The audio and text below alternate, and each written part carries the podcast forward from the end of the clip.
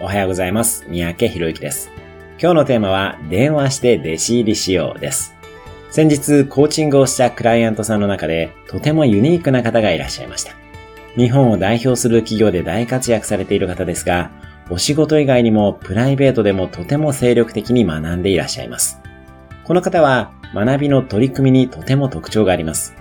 学びたい分野を決め、その分野で興味がある人や団体に直接電話をして弟子入りを志願するのです。メールでの問い合わせのないことがポイントですね。メールだと返事がなかったりするものですが、電話だと意外にも取り継いでくれたりしますし、自分の熱意や誠実さをメールよりも効果的に伝えることができます。直筆の手紙なども効果的ですが、電話の方がまさに話が早いです。いずれにせよ、興味がある分野は自分の師匠を見つけ、弟子入りするかメンターになってもらいましょう。